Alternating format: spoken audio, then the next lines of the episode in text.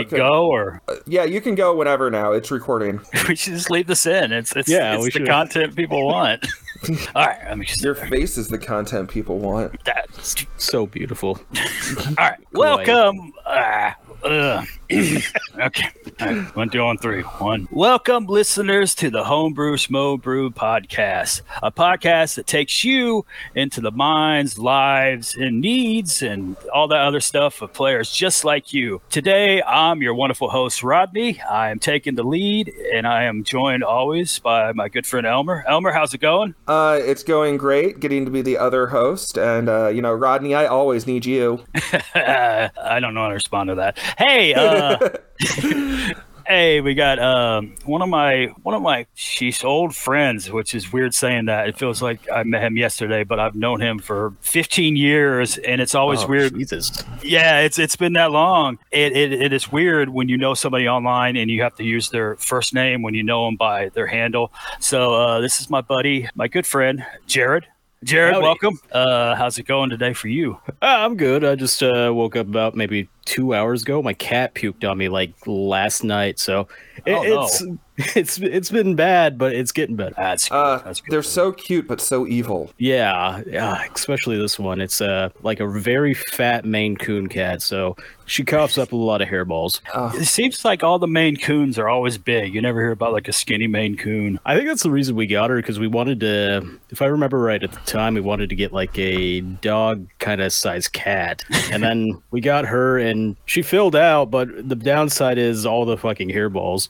Oh man. Oh, so I It's guess a- we should. Yeah. It's a cat that can eat a burglar for a change. Exactly. All right. Um, today we are, of course, talking about TTRPGs, tabletop stuff. That's why everyone's here. So I'm gonna I'm gonna throw you some questions, and uh, be, after we get in that, we're gonna we're gonna have some video game talk today, which is pretty cool. Because if I know anything, it's a bunch of video game stuff. So, uh, Jared, let me ask you, uh, what's your first uh tabletop game? Was it D and D? Uh, yeah, D and D five E, I think. Uh, I played with a couple people over Discord about probably around maybe 2017, 2018. So, so the pre-pandemic days. Yeah, pretty much. Awesome, awesome. Uh, so what what'd you play? What was your character? Uh, I was a bard human, and I think it was like a custom character. I had to go over it with my DM at the time. Um, he was a time traveling hippie that got like MK Ultra mind experimented on, and he was like sent into like the D and D world, and they messed up like the experiment, so his mind was completely wiped, and he had no idea what was going on. So That's, he, he go ahead. That, that sounds like quite a concept. Uh, like, was the uh, the plot about you rediscovering your mind, or was this all done like pre-game and then wasn't really a thing? It was all pre-game, and you know the funny thing is we barely brought it up, except I'd have like just moments where I'd just be like, "Hang on, this doesn't seem right." If only he brought a gun with him, that would have been made the, made the adventure a little easier. I think I Uh, brought a like a guitar from like a Jimi Hendrix concert concert or something, if I remember right. Perfect. I just love the idea of like your medieval bard just you know playing Hendrix and all the peasants being like like, I uh, like- I- the end of Back to the Future. I got the new sound for you. I play guitar in real life, so I was um all I would play was like the intro to Stairway to Heaven, like the first couple notes, and then be like, I, I don't remember the rest, but we'll get around to it. most it seems like most guitar players don't know the rest of that song. Just just the just yeah, there's just the first few chords. Um, so Dungeons and Dragons was your first one. Have you played any other tabletop stuff, or do you want to Uh, not since then. I've been um we talked about getting into uh, is it called Shadowrun? Yep. Yeah, we talked about getting into Shadowrun, but we never got there. So mostly uh D and D and um I think it was just one of the base campaigns, Neverwinter. Yeah, yeah, yeah. The, But yeah, we just did that. the the classic Never Neverwinter uh, from Forgotten Realms. Um, it's interesting you bring up Shadow Shadow Shadowrun because a running theme throughout the first season is everybody wants to play Shadowrun and then never do, never never happens or ends after one session. It, it seems like one of those cursed games that never happens. I think Elmer has too. Yeah, I have. I've played. Well, I've been involved in like like five Shadowrun campaigns, and there has never been one where we've played longer than the time it took us to make characters. Yeah, I, it seems incredibly complicated, but it's one of those things. Like I look at it, and I'm like, from the outside, it looks incredibly interesting. It's just one of those things. It's like it doesn't seem like it's ever going to happen for me or anyone. We've we've Yeah. we've, we've mentioned um, the interesting thing about Shadowrun is how it started back in I um, I believe the early '90s. It might be a little bit earlier, but some of the events that were far future then have passed now. Like you know, like something was supposed to happen in 2015. Well, that's old news. So I've been wondering if the newer editions of if Shadowruns advanced the plot line a little bit and made stuff even farther in the future. I'm just imagining them writing it and being like, "Imagine a phone that could take a picture of you." Just- yeah, kind kind of like that. Or imagine, imagine it a always- deadly. Yeah, It, it always makes me think about the Thundarr the Barbarian cartoon. In the distant year 1998, a comet passes between the Earth and the Moon. it's always great watching old media when they talk about like far off years, and you're just like, oh, it's 15 years ago. My God. Uh, so, Jared, if you were to play Shadowrun, do you have an idea what kind of character you'd make? Not really. I mean, it was just one of those things like we talked about briefly. I pretty much was just like, "Hey, I'd love to play that at some point," and they were. I think my DM was just like, "Yeah, maybe." I'm not learning those systems, so Yeah. we'll, we'll just say maybe. it's uh, yeah. The the issue being with a lot of new game systems is a player will go, hey, look at this, and the GM will take one look at it and go, I'm never running that. I imagine so. That's what happened. Um, so, so did you did you enjoy the D and D? I know you're you're a really new player. Would you would you play it again? Is that one of the? Oh yeah, definitely. Yeah, we uh trying to remember how many campaigns we ran. I- It was like uh maybe 2 3 months we did it, but we just got all busy and shit. So groups separated up pretty much. Yeah, it, it's, it's it's with stuff opening back up. Uh, a lot of game groups suddenly a lot harder to get everybody on the same page. I know I've been experiencing that. Yeah, Uh, I feel like our current game we only play every like six to eight weeks, and man, I, I I have craving for more. it's and it's hard to get your character down. You kind of when you when you have like two weeks off and you come back to a game, you you spend the first forty five minutes kind of remembering who you who you are in this game and what you're doing and. By the time you get going, it's like, okay, see you in 19 days or whatever. Yeah, um, right. They had us do recaps, but it was just like one of those things. It was like whoever, you know, people would forget to write down the recaps of from their perspective and stuff. So it would all just be based off memory. You know, tell us a little bit more about your bard. I know that uh, he was from the future, and uh, you told us he was a, a classic horny bard before we started. But uh, Oh yeah, yeah. could you uh, give us a little more detail about him? Yeah, I mean, it was. uh Let's see. I think oh, I'm trying to remember everything about this bard. There was so much him, and it just went on and on. But one of the main things was he had beautiful hair. So you know, with Discord, you're able to send gifts and stuff. So I was able to send like those shampoo commercial gifts. so anytime like I'd roll like a really really good charisma, like a twenty or something, I'd like be like, okay, and then he shakes his hair like a shampoo commercial and just send a bunch of gifts to give examples. Oh, that's great. That's actually a different use of uh, Discord that I haven't heard anybody say that they did much. Did you just use it for that, or were there other things? Yeah, it was just uh, we primarily used uh, Discord for D and D, and a lot of the gifts and stuff came in handy in there, and even like um, kind of just like communicating with emojis and shit like that too. Yeah, I could see it being fun, like as a wizard, to pick out your favorite like explosion gift for every time you cast Fireball. Yeah, yeah, exactly. I know. I know. Um, Discord has the the table flip emote Oh, built in, and I've, I've used that a few times. w- With They've also got um, those bots. Um, we have one installed in our personal server, but we've never like really fully used it. A V R A E. Uh, I think it's called. Is that the spelling? Yeah, it's pretty in depth. It's like got all the spells and stuff in there, but I, you know, we've only used it a couple times just to primarily fuck around. Yeah, just kind of dice rolls. If yeah, if uh if you're on Discord and you do play in D and D, uh yeah, find a spot A V R A. Look that up and on Disc look that up. That name and Discord. I hey, do you know how to use a search engine? do that, and then uh, he'll show up and in your channel you can dice roll. And if you're connected with your, you can connect him with your D and D Beyond account, and then you can get information about anything, any monster you want. So it's great. Well, also just uh, to plug some other fun uh, Discord bots that I've seen. Um, if you play Fate, where it has the fudge dice, where it's the pluses and minuses and blanks, you can roll. You can download the really creatively named Fate Roller uh, bot, uh, which will roll Fate dice for you and give the results with whatever your modifier is. And then there's uh, one that uh, Brandon set up in his uh, game store uh, Discord that Oh. will actually look up magic cards and show you like the picture and all the effects for it. That's that's uh, Nice. that's that's pretty awesome. So like he he made it himself. No, he just found it. Like Bo- Bob isn't nearly that technical, pro- technically proficient. I Uh, I just wondering. I respect Garrett- the hunt. Yeah. Uh, have you played any like uh, I think of them as like uh, tabletop adjacent games like Magic the Gathering or anything like that? Uh, not really. When I was a kid, I had like a bunch of Pokemon cards, but it was literally just show off. Like, You never actually played the game? no, no, no. Just uh, like in the neighborhood, that was pretty much it. All we bought was the Pokemon cards just to show off to each other, pretty much.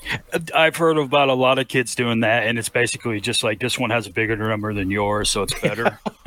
Oh, my, uh, my my nephew actually does that, and uh, it was terrible because apparently he got this really rare card in one of his sets, and he forgot to record like the unboxing for his little uh, TikTok channel. oh, Ooh. his dad had him recreate it and he got so much hate because everyone could tell that it was recreated and i'm like oh ron you, you should have known better than that people on the internet are terrible yeah. TikTok is so rough. Like I love that app. Like I have fine tuned it to see like some of the weirdest stuff possible. But yeah, some sides of that are incredibly rough on kids. any any favorites that come to mind Uh, on TikTok, uh, right now I got a weird sponsored ad a while back for this. Um, let me find them real quick. They it, it's just some lady and her dog, and it's called "I Love uh, Bentley" or something like that, or "I Love My BMW." Let me see. And all she does is post pictures of her dog, and the comments are just like, "I love you, Bentley," and she will reply back to everybody, and she's like, "Bentley loves you."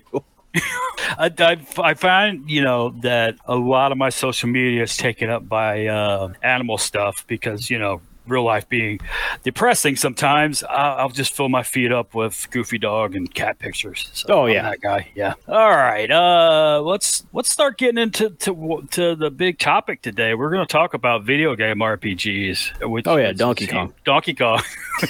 We had the joke before we got on. I asked jared uh what rpg should we talk about? He immediately said donkey kong so we're kind of stuck on that donkey I- kong not being a traditional rpg go ahead Um, i think that kind of puts us in the position where we should define what we mean by uh, an rpg video game I would start with, I guess, you gain levels and e- experience from fighting enemies. I, that would be kind of RPG. Uh, s- story, maybe. I guess Um, it's such a like a like a wide net. It's kind of hard to like put a finger on it because like um I'd consider Borderlands an RPG, but I think some people would just say it's like, well, no, it's a looter shooter. yeah. Or uh, would you consider Elden Ring an RPG? Oh yeah, definitely. Definitely. It's uh it's an action RPG, but you know it's uh, still an RPG. Such a like, an, or would you consider Zelda Link to the Past an RPG? That's, for example, that does not have levels and has very little dialogues, but people still consider that an RPG. I guess uh, when you look at the term role playing, you know, that's exactly it. You're playing the role of somebody, which, again, it casts a wide net. But yeah, in terms of Zelda, I think it lines up perfectly with uh, the term RPG, just because, you know, since it doesn't have like a classic RPG mechanics like leveling and all that stuff, it's doesn't fall exactly into the net, but I think it's close enough. See, I'm just thinking about Donkey Kong because, like, the criteria. No, no, seriously, the criteria I was thinking of, like, there has to be some kind of world travel element. There has to be a strong uh, antagonist, and there has to be some kind of advancement. So I think some kind of advancement might rule out Donkey Kong, but then that would include, like, Super Mario World, if you think about it. And I should clarify the Donkey Kong I'm talking about is like for the original Nintendo, like when Mario was first introduced. It's like uh when he's standing on the uh, platforms and you have to like save the princess and stuff. Yeah. that's his that's his quest. That's that's right. yeah, there. yeah, there you go. The You're princess. literally uh, going up levels. Yep. Yeah. But um, bump. Uh, so what's some of your guys? Let's start listing some some of your guys' favorite. We'll start with Elmer here. Uh, Elmer, you're you're kind of old school like me. That's a nice way of saying you're old.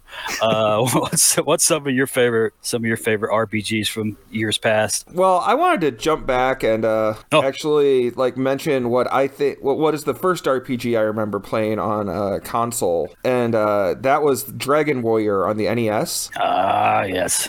And uh, I I just loved it. Like it had a lot of the traditional elements. You had classes. Um, you didn't have class changes at that point. You had experience levels. You had equipment. You had a big, very vaguely defined quest uh, and a world to explore. Um, I think like my favorite part in that though was like the sense of accomplishment I got the first time I leveled up from killing slimes.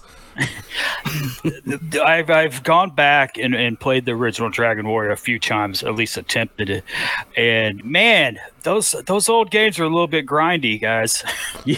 oh, they were very grindy. You were gonna have to you were gonna have to spend a couple hours, like you said, fighting slimes to get levels. And do you think that was part because of the limitations of the system, or do you think that was more of the game developers padding it out? Like if we make them grind for hours, then it'll add to playtime. You talking think, to me? Oh, either of us. Throw it out there. Yeah. Oh, okay. But I think it's probably they didn't know what they were doing. Like it just started out, and I mean, Dungeons and Dragons was first. It was before right. Dragon Warrior, and I think they were kind of trying to replicate the system of getting experience to go up levels and having greater experience requirements for every level that you have to get. But I think it was hard at that time to to know how to balance the power level of the monsters versus the rate that somebody wants to level up. Um, you know, I think that had a lot to do with it, and that's why if you end up remember- with palette swap versions of monsters because you needed something. I, I, if I remember correctly, reading about Dragon Warrior, um, they basically took the whole idea from the early computer games, stuff like the Ultima, Zork, and uh, which was in a game which was big in Japan, but wasn't super big here, but was known the Wizardry series. I think that was hugely influential to the Dragon Warrior design. And uh, I, I played a few wizardry, wizardry get that's, that's hard to say wizardry games. And my issue being with it was the dungeons were in primitive 3D, and I can't handle that. I can't handle making maps on graph paper. I'm not that old school. I'm sorry. well, and it was actually harder with the primitive 3D to try to do that because you would get confused about where like edges were. Um, yeah, Jared, yeah, what was the? And, uh, what were you gonna say, Rodney? I was I was just gonna say, and also that it was hard because every single tile looked the same because, like you said, the primitive graphic. You know, it was basically just an endless brick wall dungeon that every turn and thing looked the same. But I guess that was some of the fun back then. uh, Jared, what was the first game, like RPG video game, you recall playing? Uh, recall playing. I mean, um, I recall watching my brother play uh, Vagrant Story. Oh, that's sure PS1. Yeah, yeah. Which you know, PS1. But I think uh, the first RPG I played was uh, probably Chrono Trigger. Uh, classic, good choice. You, yep. And then um, Along with that, like I said, if you count Legend of Zelda, uh, Link to the Past, and Zelda 1 and 2, but I think uh, most of my time was probably spent on Chrono Trigger. And like I said, I watched a lot of uh, Vagrant Story. It was one of those ones I've always wanted to get into, but I just, I never got around to it. But it, it's such a beautiful looking game. And, you know, it's one of those things I have on like my bucket list. But yeah, Chrono Trigger is pretty much the uh, main thing I've played. Who's your uh, favorite Chrono Trigger character? Oh, probably Frog. yeah. Like just, just, oh, those are both great choices. Um, oh yeah. What are your thoughts on Magus? Um, a little bit of a goth kid, but I respect it. he's got the he's got the Depeche Mode drip. I, I love it. But you know, I'm a frog the, guy till I die. He's the goth kid, but he can back it up with something, right? yeah, he's got the scythe. He's just yeah. he's throwing it down. I remember my first time um, when I played through that game for the first time and beat it, and I asked, you know, my, my friend said, "Oh, you finished it." He's like, "What do you think of when Magus joined your party?" And I was like, "What?" Because uh, on the prompt, I think I told him off, and he did not join my party, and so that's ended up being an RPG I had to play twice, which you know so good to get him back in my party. See, I had played Oh, go ahead, Jared. Go ahead. No, go ahead. I say I had played Final Fantasy two before that, and there's the whole thing with Golbez joining your party. So I was pretty much obsessed after that point with the idea that you know you have to be careful with the dialogue prompts because a bad guy could join you. You just have to not blow it. Elmer, you just you just showed how old school you are by calling it Final Fantasy two, and all the nerds are gonna get mad at us. yeah, let them get mad. You they know, they get want to be mad. They want to be mad. But yeah, Uh, I, um, I always love branching paths in games. So Chrono Trigger was one of those ones where it's like if you open something in the past, you know, it would affect the you, you know be different in the future. Or if you didn't open it, you could go back get a more powerful item and stuff. And I think uh, the concept of that is probably what drew me into RPGs in general. It also had had a, one of the great things about it was every you could do so many different party combinations, and each one was legit depending on which characters you liked. So there was so much replay value just going back and going, okay, what if I have the I forget the name, the cave woman, the robot, and the frog this time? What's what's their special attacks going to look like? And that kind of kept me coming back. I've I've I love the whole thing with the sunstone and moonstone in Chrono Trigger. Oh, yeah, you, yeah. Where you have to get the moonstone and leave it in the temple in the past, and it has to absorb like a thousand years of light or whatever to become a sunstone. And I've wanted to do that at a tabletop so bad, but I've never actually pulled it off. like every game, I come up with some like way to try to like s- like squeeze that in there. I don't know. Uh, I imagine too. It's like uh, you set that up, and then like the players are just like, "What if we break it?" They would too. There's I know, we- meme going around that was just like um, the DM has to like look up like uh, baby puzzles for like first graders or something like that for people. I've had a couple different puzzles where like the players have come out of left field with some conclusion I wasn't expecting and I've had to adjust the solution to the puzzle because what they say makes sense. I just wasn't expecting it. Um like uh you know, when I hear the witching hour, I always think midnight, right? Right. Because Technically if you look like old school the meaning of it was actually between 2 and 3 a.m in like, like the original uk usage of the witching hour. So i was actually playing with a character who a player who knew that. So like i had this entire clock puzzle with different hints for every like piece of the clock and i had to figure out what to do when like they started with that of their one piece of information they knew had to be true and then built all of their other answers on that. Elmer, um, we've probably we've probably covered this because you know we've had some we've we've got some episodes under our, our under our big belt. Uh, what was your first console RPG experience well uh like besides said- Dragon Warrior? Like Dragon Warrior, besides Dragon Warrior, what what was some of the other ones that you know? I I was a? I played a lot of the uh, RPGs up through probably PS2. Like I'm not really uh, like I guess I'm a retro gamer, whatever that means. um, Chrono Trigger's definitely a favorite. Final Fantasy three slash six definitely go. up there. Um, I think if I could only play one RPG over and over again for the rest of my life, it'd probably be Ogre Battle for the Super Ni- Nintendo. If you ever played that, we were talking about uh, ogre battle a little bit before we came on air and uh, one of the one of the major things about ogre battle is some of the mechanics are a little take a little bit of getting used to the for for example you don't want to use your highest level units to fight or you're you'll get the bad ending i, I think you can go into more more detail because i think you've you've played a lot more than i have Yeah, the uh, the big thing to master in that one, and uh, Jared, have you played it at all? I have not. It kind of.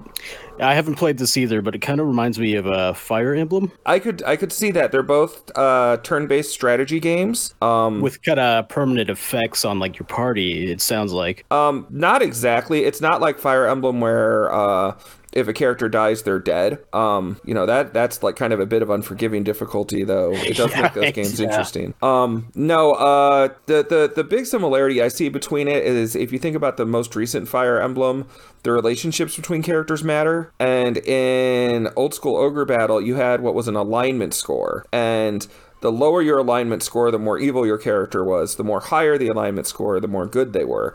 And every character and every troop had it. And if you had like a leader of a group that had like a zero alignment, and then you had a character in the group that had like an alignment above 70 or something, both characters would actually do less damage when they were together. Oh, Um, Just- Additionally, the alignment of the characters influences one another. So, say you have a paladin and you throw it in a group with a bunch of werewolves and a mage, the paladin's alignment will drop. Or if you say you have a mage and you throw it in a group with a bunch of paladins and valkyries, his alignment will start to go up. So, part of the game is balancing those alignments and uh, those alignments. And then the other piece of it is you have a reputation meter. And your reputation meter is impacted by who you have liberate towns, how you deal with fighting the battles.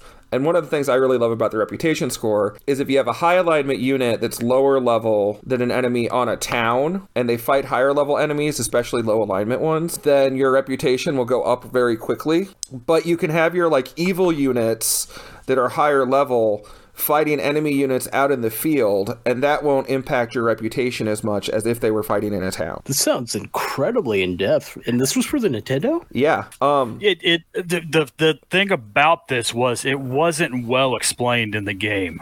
like no, you had like to figure I- it out. yeah, you or like me, you had to go to GameFAQs, and after you got the bad ending and go, what did I do wrong? Why was I assassinated?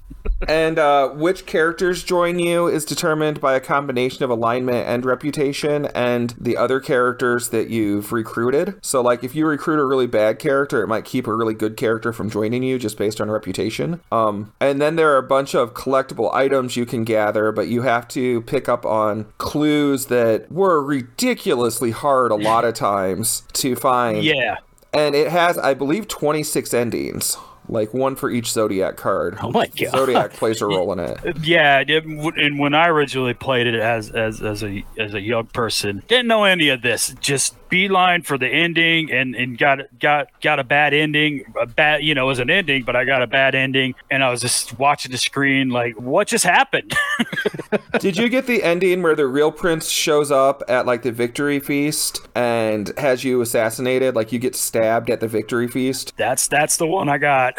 Because I got the one where the original, the first time I played, I got the one where the the real prince shows up and ends up basically banishing you, like very clearly being like, "Thanks for saving everybody now, GTFO." Oh, like the Fallout One ending. yeah, yeah, yeah. You're a hero. Fuck off. yeah, Basically, you're a hero, Um, but you're also a threat to me. Uh, exactly.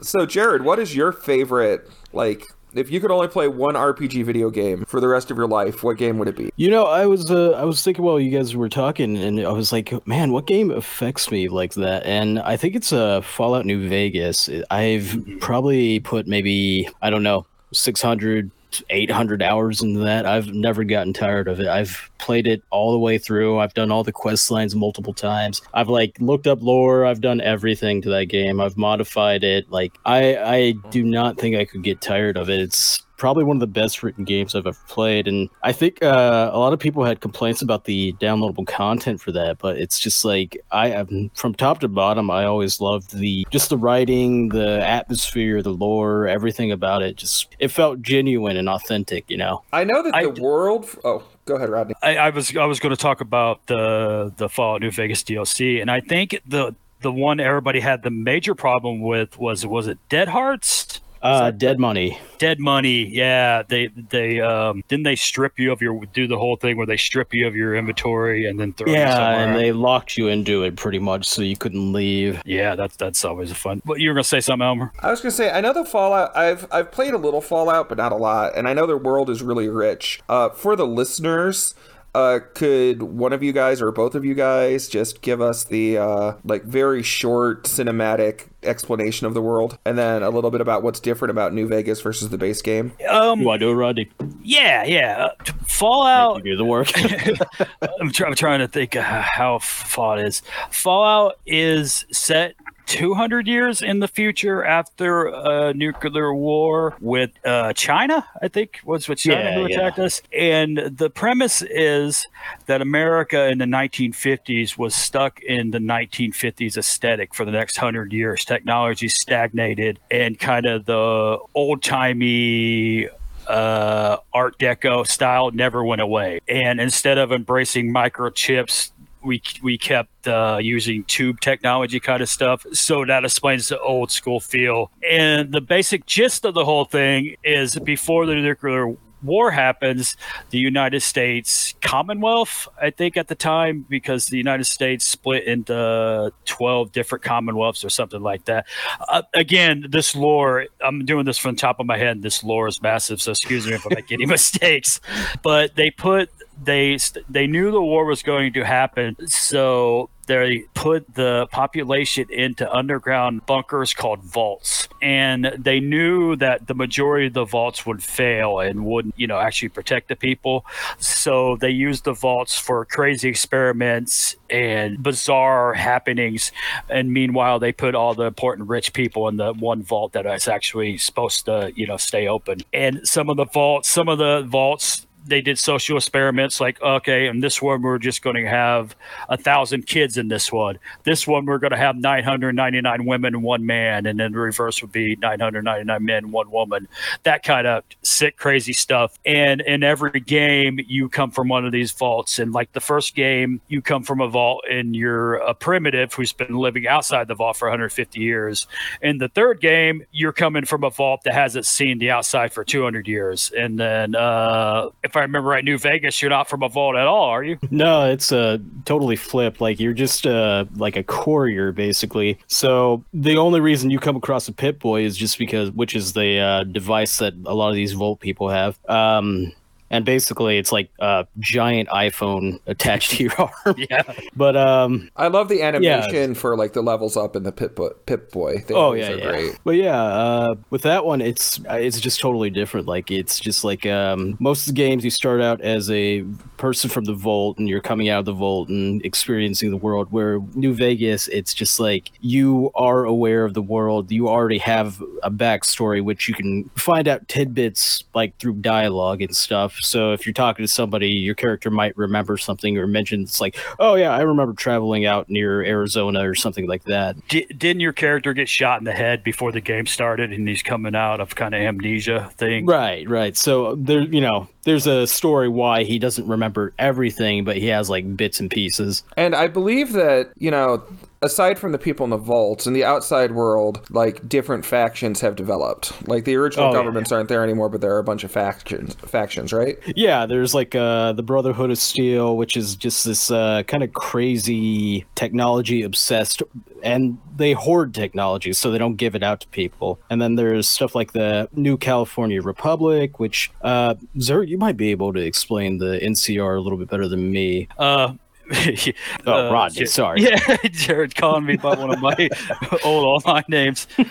yeah, the there's the New California Republic, which is uh, started outside one of the successful vaults that they basically built a city once the survivors came out. And then there's also, and I want to say this right, don't they call him Kaiser in the in the game instead of Caesar? Yeah, yeah, yeah. Yeah, Kaiser's Legion. I think is, it's like a old pronunciation, if I remember right. Yeah, yeah, they kind of went for uh, what it would actually sound like in Latin, but I'm gonna call them. I'm gonna say Caesars because I don't know. Uh, Caesar's Legion, which is base, basically they co-opted the whole Roman aesthetic and everything. So you get the in this Fallout world, you get to randomly fight uh, guys with Roman gear, which is kind of cool. Did you guys know that there's a Fallout tabletop RPG? Yeah, I've seen it. I've like I've had interest in it, but I've never picked it up other than like just looking at it basically. Yeah, I know it outsold Call of Cthulhu last year, which I found kind of really? surprising. Yeah, they did the top five sales numbers, and uh, Fallout RPG actually came in fourth. I mean, I guess that would make sense since it's um, such a big franchise now. Uh, first well, was uh, Dungeons and Dragons. Second was Pathfinder. I don't remember what's ah, third. It doesn't matter. Those are the, that's all you need right there. Is third is just you know the best loser. yeah, I I bet it was a I bet it was a vampire one of those one of those. I, I could see say. it being Shadowrun. I see more Shadowrun advertised than vampire. Like I really don't know, but uh, I just imagine like right under Fallout is like, are you smarter than a third grader or whatever that show was? uh, yeah, wait, go ahead. Uh, no, you go ahead. I, I was going to do one of those things where I start talking and think of what I was going to say, so I actually didn't have anything prepared right there. You bastard. I'm a uh, bastard. You're just the worst. I'm, I'm, I'm messing this whole thing up. And how dare you player. Just people are gonna slam on the one star after they listen to this. uh, I guess I guess as a host, I should uh, I, I, should I should tell you guys what I started with. My first RPG experience. I'm I'm old school and old, so my, my first RPG was uh, Final Fantasy One for the Nintendo. That was what what Baby Rodney ended up playing and getting hooked on it. And when I go back and try to play it now, I just shake my head and go, "Geez, I had a lot more patience or time when I was a kid." um, the, the, some of the old old school grinding Nintendo, Super Nintendo RPGs, I love them to death, but I try to go back and play them, and I just don't. I I guess social media and the internet has ruined my attention span because yeah, oh, I, absolutely. I, yeah, I can't I can't stand sit down. That's how I uh, feel about yeah. the original Pokemon games. Like I, I love them, but I just I can't play them without like uh, emulator to speed it up, basically. Yeah, yeah. Uh, some though I was I tried to play Pokemon Emerald uh, a couple months back, and I was running into that problem. And I got around a little bit by streaming it on Twitch. So you know, I you know I could at least talk to myself and the two people that are watching me to keep my attention. Uh, I, I, I please go ahead. I, I, a couple months ago had a similar experience with Final Fantasy VII. I downloaded it on my uh, on my Switch, and it's like one of my favorite RPGs of all time. But like, I got to the part in the slums where like Cloud and Tifa are talking, like in the big pile of garbage, and I'm like, oh my god, this is so slow. Final Fantasy VII really kind of brought RPGs to the forefront. That was the first one I remember um, kind of going mainstream and people kind of finally going, oh, these Japanese RPG games are actually pretty cool. And it kind of went from there. Did Elmer, um, did you you played it you so i guess you played it on release right? Yeah it was uh actually the entire reason i bought the console that it was on i think it was the ps1 mm-hmm. yeah it was the entire reason i got a ps1 one. Of my friends uh rented a PS, ps1 and uh final fantasy 7 from blockbuster video. And we uh. played it for a weekend and we were like oh my god like this is the best thing ever. And like that was the next console and game I purchased. Did you guys do the thing where you rented it and rented the console, but you didn't have a memory card? Because I've heard about some people Ooh. doing that and not being able to save. Yep, the console was on the entire weekend we had it, which is probably why they have depo- had deposits on them. yeah, back yeah back in the day, uh, you could get the console from a Blockbuster, but you had to put down like a hundred bucks or something crazy like that. I used to do that with uh, the Nintendo 64 and Pokemon Snap. the, uh. the rent, game rentals are such a lost thing, and and some of the younger folks uh, didn't have to put up with when you play an RPG for three days and then you have to take it back to the rental store and then you don't have the money to get it and you come back a week later and some dickheads deleted your save. but sometimes you would rent it and there'd be the other guy's save that was at level 99 with all of the characters and all of the equipment. And it's like, okay, you got the, the game. game shark. Yeah, yeah, and then maybe you maybe there's no open save slots, so you delete that guy's and the cycle continues. I would always put my save on the bottom, hoping that they wouldn't delete it. And anytime I came back, it was always gone. Well, like, okay, failed. third save slot. I'm gonna be nice. Hopefully, everybody else is, is like, no, it's just gone every time. well, she's passed away now, so I think I can can tell this story. But uh, oh, I used to rent Ogre Battle from Blockbuster like every weekend. Like you just could not find it. Like the American run was extremely limited, so you just could not yep. find it. And one of my aunts noticed that I kept running the same game, and she was like, you know, you could have bought this game a couple times by now. Why do you keep renting it? And I explained the whole thing to her. So she stole it from Blockbuster for me and gave it to me for my birthday. And man, awesome birthday gift, but larceny over the rented video games. I've got a few uh, copies of some Super Nintendo cartridges, and a couple of them are from Blockbuster. They're from their dying days. Uh, one of them, including a copy of Earthbound, which I think I got for like ten bucks, which is insane. Uh, so yeah, thanks, Blockbuster. I don't know if you remember it. They very they, they were a very shortly lived franchise called Video Update, and uh, yeah. my nephew actually had like three or four PlayStation Two games that he rented from them, and and their chain closed down while he had these rented games. And he went back to try to return them, and the store was empty and the signage was all gone, so he just kept them.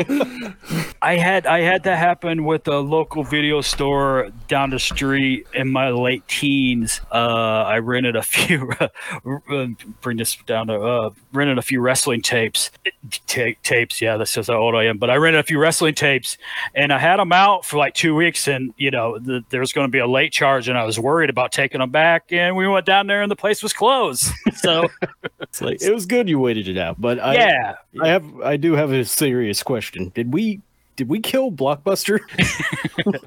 we all did. Everybody listening, we're all responsible for Blockbuster's death. That, I, I think we had a hand in killing them. is is this like the South Park episode? I broke the dam.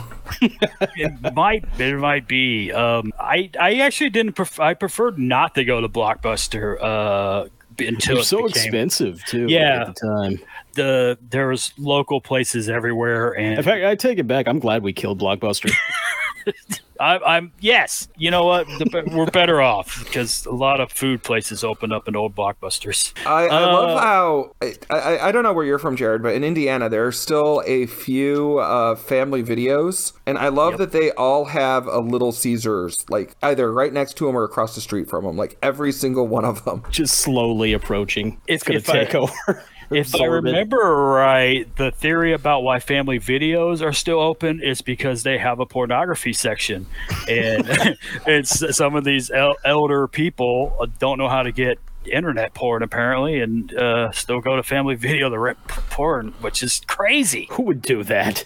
Could you imagine yeah, I mean, being like the video clerk go, the and like the little old lady? comes up with like the really raunchy porn like how awkward that would be um just I'm sure they're probably probably used to it at this point. But yeah, just, just, like, oh my god, grandma's here again. uh, we, have uh, kind of wandered a bit here. Um, we did. I, I would have to say, uh, Jared, has there been any uh, like RPG games you've picked up that you thought were going to be great, and then you were just like, oh, why do people like this? Why why did I spend money on this? Oh god, there was um Marathon. Marathon.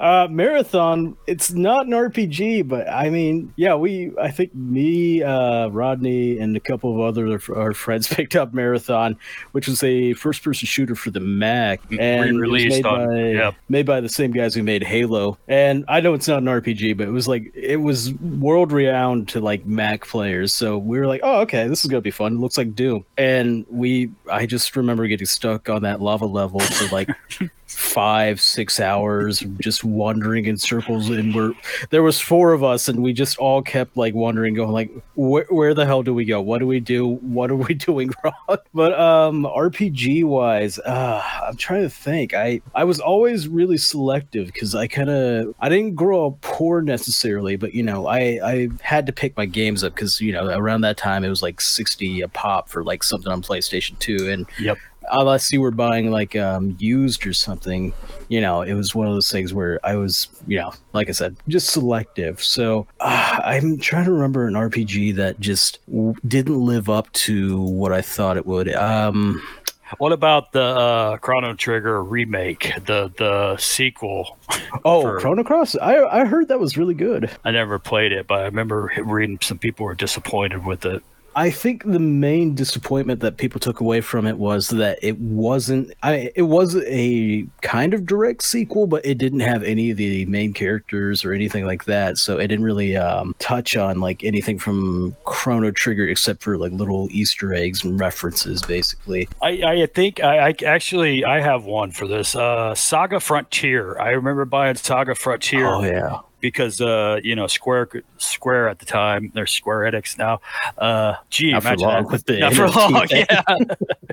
um, I remember them putting it out, and I remember, uh, yeah, I bought that one, and I got about five hours into it, and that game just made absolutely no sense. You talk about a game that you need to go online for. That was one of them. Like you had to have a oh. walkthrough open. It was just, it was a mess. Elmer, what about you? I think it would have to be. It was either a Super Nintendo game or PS1 game, and it's called uh, Seventh Saga.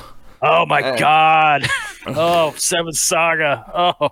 Good lord, you brought up bad memories with that one. I rented it once and I tried playing as every character, but I would just like get out of the very beginning, like where you'd start and instantly die.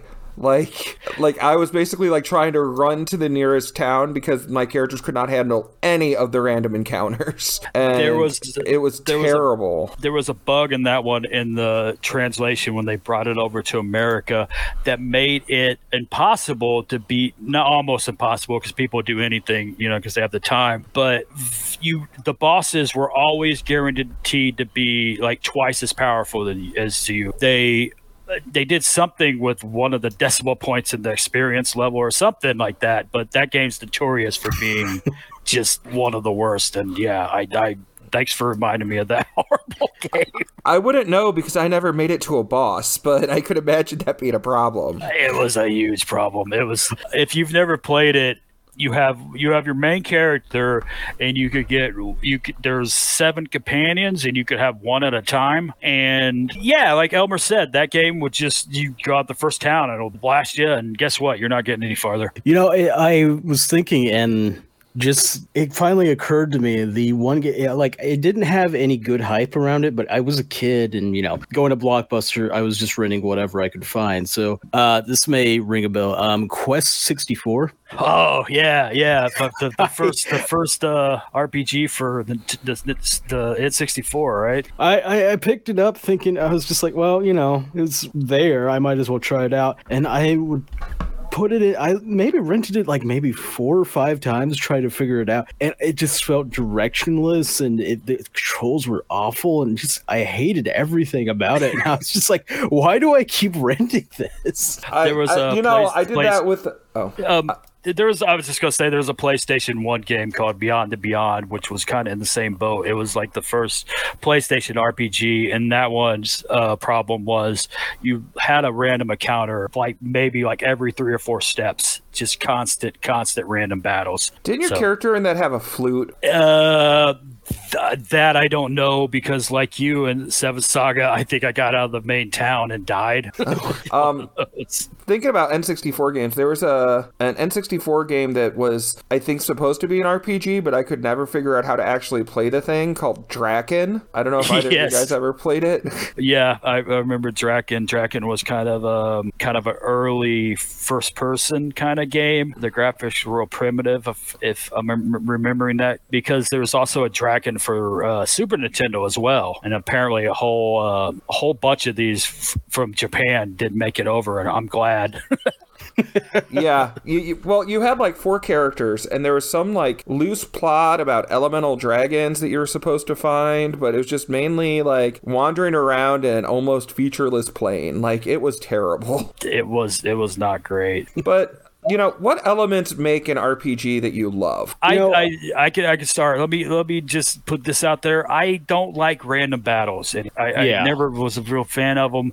But that was a limitation of systems at the time. And now, give me a mini map with some enemies, so I at least have a chance to avoid them if I don't want to. You know, the uh, new Pokemon games, they started implementing that, and I, I really love them. I need to get back to, um, oh, which one was it? I got it here. Some uh, Pokemon Sword and Shield. Yeah, that's that's the is that the one for the I think that's one of the most recent. Yeah, that's for the Switch. Okay, so we're we're against random battles. Um, I have to say, I love an RPG that has some kind of crazy mode of travel, whether it's an airship or a dune buggy or a, you know, time ship or whatever. Like, I want a crazy ass vehicle at some point that I have to do something weird to acquire. it feels really good when you spend the whole game like walking like a scrub, and then halfway through the game you get a cool vehicle. and Yeah, you're you get like a motorbike you can do wheelies and stuff on. Yeah, and you're zooming through the parts that you were trudging through before. Yeah, that's a that's a really good one. You know, I uh for RPGs stuff I like. Like I said, um, with Chrono Trigger, I like uh, branching paths. Just like I said, um, with the Magus stuff, and even some of the things where you can just like save characters or have characters sacrifice. Like you can straight up kill the Crono in that. Yeah. Yeah, just having having a having a whole bunch of characters is cool too because sometimes you don't want to be the main character and his best friend. You want to be the weird kid from the Veldt, or you want to be a frog. the, or you want to be the mime or the abominable snowman. or you could or you could play Su- Suikoden and have your entire party be blacksmiths. yeah, uh, that's one we should have mentioned, uh, but I didn't want to because I'm terrible pronouncing that name.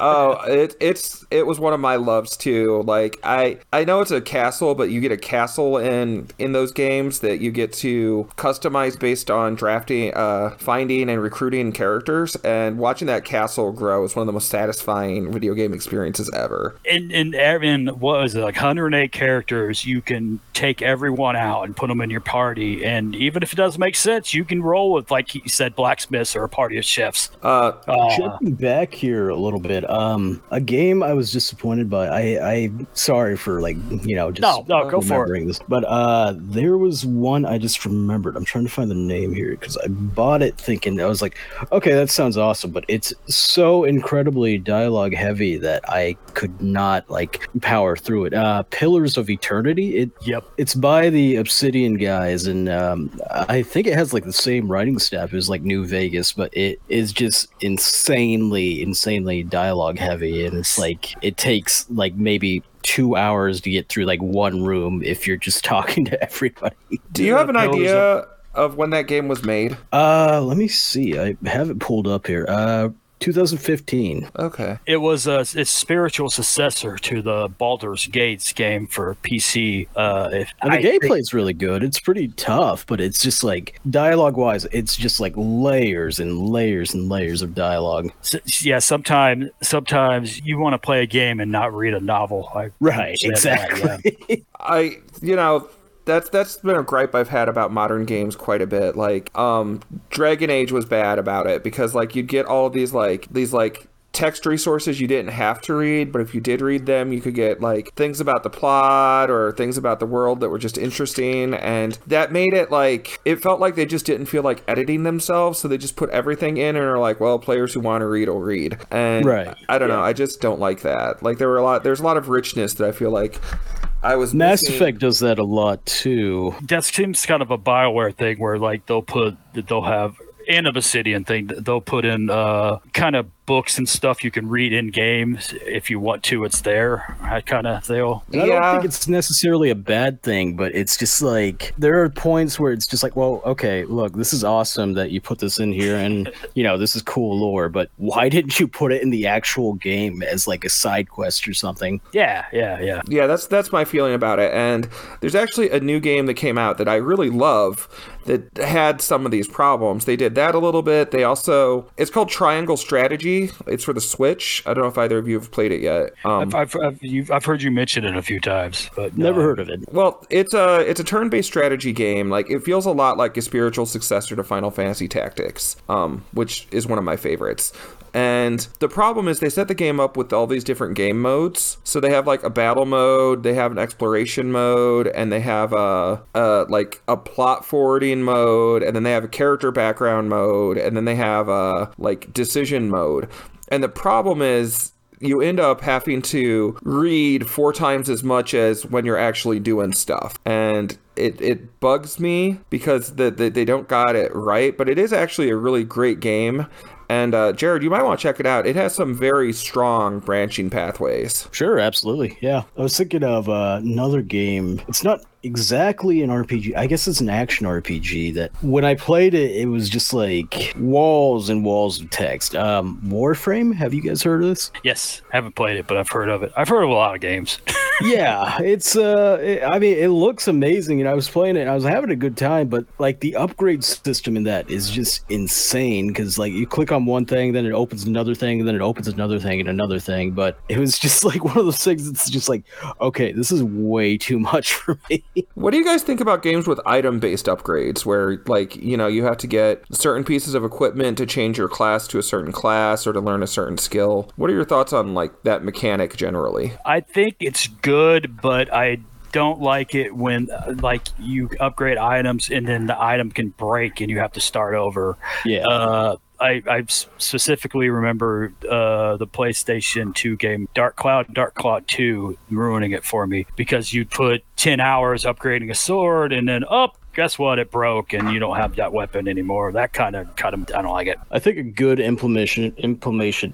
I cannot say that word. I think uh, Implementation. There you go. Was um, Dragon's Dogma Dark Arisen? Have you guys played that? The this is that the Japanese kind of Skyrim. Yeah, yeah, yeah, That yeah, Came out yeah. on like P- PC, Xbox 360, a bunch of the other ones. Yep. Um, but yeah, they had, if I remember right, they had stuff you could like attach to yourself that would give you certain class abilities and stuff, and you could switch it out anytime.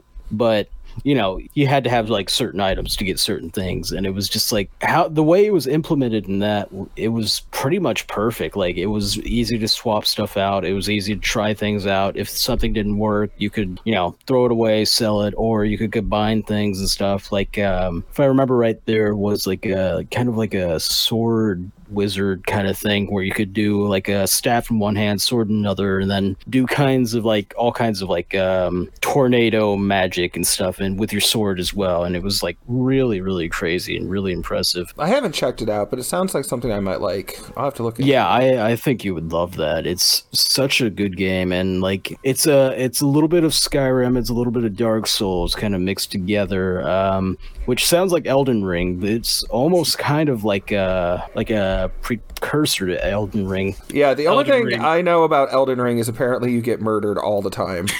Oh yeah, yeah, that happens a lot. But you get the dopamine when you beat something, though. I could see. All that. right. Um, I guess I guess we should probably start towards the whole wrapping it up thing with the hour episode here. Uh, this has been it's been awesome talking video game shop with you guys. So, Yeah, uh, absolutely. yeah, yeah, thanks for thanks for showing up. no Um, problem. Don't forget, we need to get Jared's tip. Oh yeah, we need to. Um, let me like this, Jared. Uh, if you have a tip for new tabletop RPG players, we'd love to hear it. If anything, any advice you could give as a new Do you mind if I curse? Uh, you didn't use you didn't use your f bomb, so this is your chance. Yep. You'd be surprised once you review the audio. I I dropped it a couple times when I was fast about it. Ah, Um, but I'll, I'll, I'll officially here. Fuck everything. you mean you mean you mean you mean really Ma- make love. make I- love? Kiss. Love everything. you know, like chef. You know, turn on the music. Yeah. Take that role playing game. Lay down in front of the fire. Put on a put on a bathrobe, little pipe in your mouth. Any character you meet in D and D, just immediately just be like, all right, how are we doing this? With consent, obviously, but you know, I think that's the, I think that's the the best tip we've gotten since we started this podcast. yes, Just do it with everything. consent. Got it. Got it. exactly. That's the most important part about that. With consent, fuck everything. All right. Um, of course, you know I'm, I'm Rodney. I'm one of your hosts. I'm on uh, social media. I'm on Twitter under Dr. Zoggle, D R Z O G G L E. I'm also on Twitch, Steam, whatever. If you want to hang out with me, I'd be happy to, you know, meet you. Elmer, where can they find you? They can find me at the Homebrew Schmomebrew website, or they can find me on Twitter at Schmomebrew. That's at S H M O M B R E W. And, uh, you know, to those of you who are listening, like you made it this far, so, you know, obviously you liked us. You should just go a little bit farther and give us five stars and make some good comments about us and, uh, you know, just do all of that. Remember, uh, you know, fuck with consent, as uh, Jared had to say. Exactly. give us those reviews, give us those stars, help other people find the podcast so that they can get such important information to assist with their gaming lives. And uh, Jared, uh, where can they find you online? Uh, I'm primarily on Tumblr as a Pastabot. That's P A S T A B O T. And on Twitch TV as Pastabot. I'm on Twitter, but not very active. So if you want to find me, find me over there. Not on Twitch a lot, but I've been meaning to get back on there. And uh, thank you, listener, and I, I appreciate you hanging out with me today as I as I take my first foray into being the main host today. And thanks, Albert, for being the the other host today. Um, I just realized something. We didn't get into wrestling at all, so that's like a miracle for us. that's a miracle. Maybe maybe we'll have a very special episode one day where we do that. Uh, thanks for everybody for listening. Uh, we appreciate it, and please add 175 XP points to your sheet. And thank you, and we'll see you later. Thank you. Bye. Bye. Jared, say bye. Adios. Adios. So long.